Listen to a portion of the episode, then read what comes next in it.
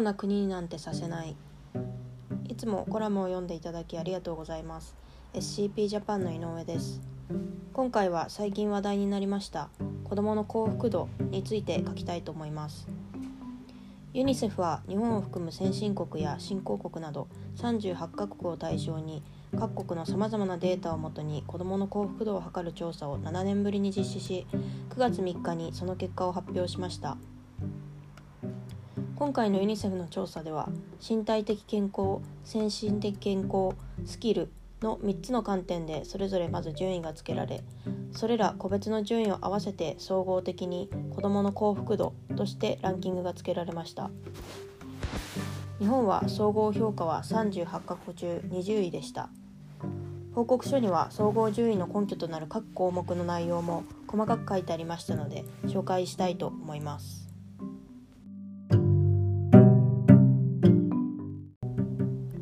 身体的健康。日本38カ国中1位。先日この報告を受けて国内のニュースでは日本の子どもたちは不幸な子どもたちのように大きく取り上げられてしまいましたが実は身体的健康の部分では堂々の1位でした。身体的健康では子どもの肥満率や死亡率が評価の基準となりました日本は他国と比べて肥満の子や亡くなってしまう子が少なく身体は健康である子が多いようです。まだまだ子どもの運動頻度の低下は国内で問題ではありますがこの結果は日々子どもと運動に関わる体育の先生やグラスルーツ分野で検討されているスポーツ関係の方々の努力の賜物だと思います。また報告書内の別の調査では外で遊ぶ頻度が高い子は低い子に比べて幸福度が高まるという結果も出ており運動やスポーツの推進は子どもの幸福度という観点からも引き続きとても大切な要素となります。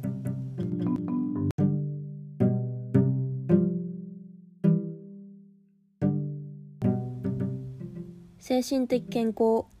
日本38カ国中37位一方精神的健康の部分はなぜこれほどまで順位が低いのでしょうか精神的健康は生活に対する満足度と子どもの自殺率に焦点が当てられました。日本は生活に対する満足度が高い子が62%で最下位のトルコに続き下から2番目でした。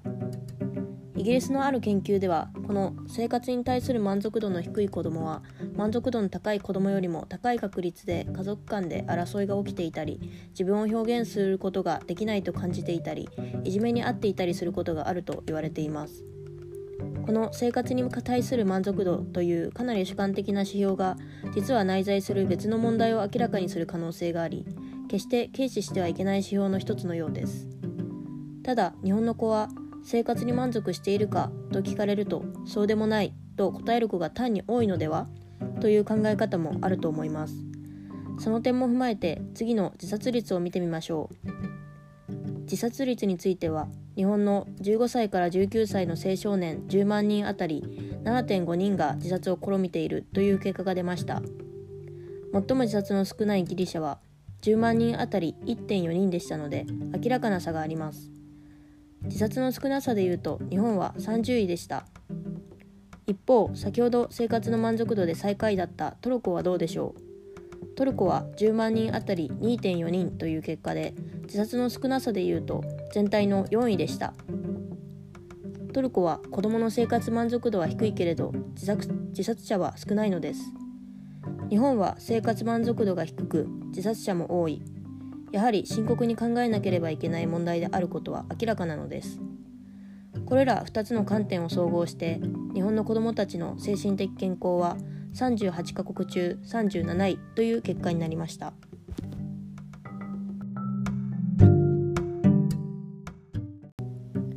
スキル。日本38カ国中27位。スキルの部分は学力と社会スキルを基準に評価がされました。学力では15歳の時点で基礎的な読む力と計算力が身についている子の割合を見ます。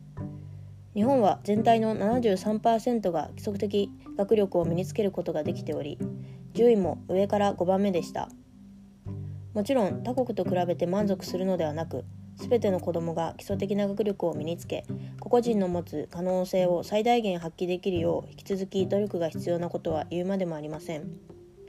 社会スキルの方では気軽に友達を作ることができると感じている15歳の子の割合が評価基準となりました。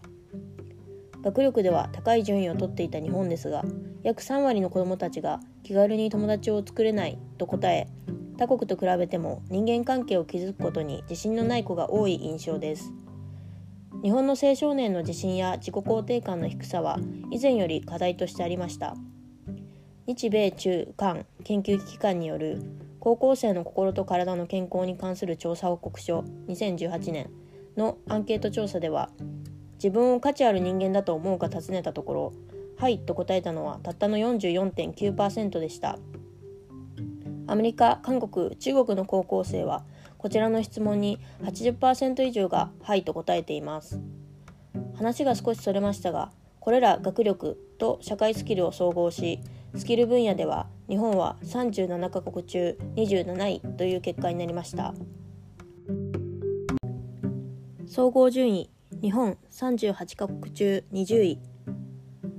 上記3つの観点から総合して子どもの幸福度において日本は38カ国中20位という結果になりました。前回2013年の報告書では物質的豊かさ健康と安全教育日常生活上のリスク住居と環境という5つの項目で総合評価されたので今回とは少し異なりますが日本は前回31先進国中6位です6位でした。オランダは前回も今回もトップです。順位は重要ではありませんがこの報告書の内容については重く受け止めなければならない点も多くあると思います。本報告書はコロナ以前に取られたデータをまとめたものです。日本国内はコロナの拡大によってこれまで見てみるふりをしてきた問題がさまざまな形で浮き彫りになり格差は広がるばかりのように見えます。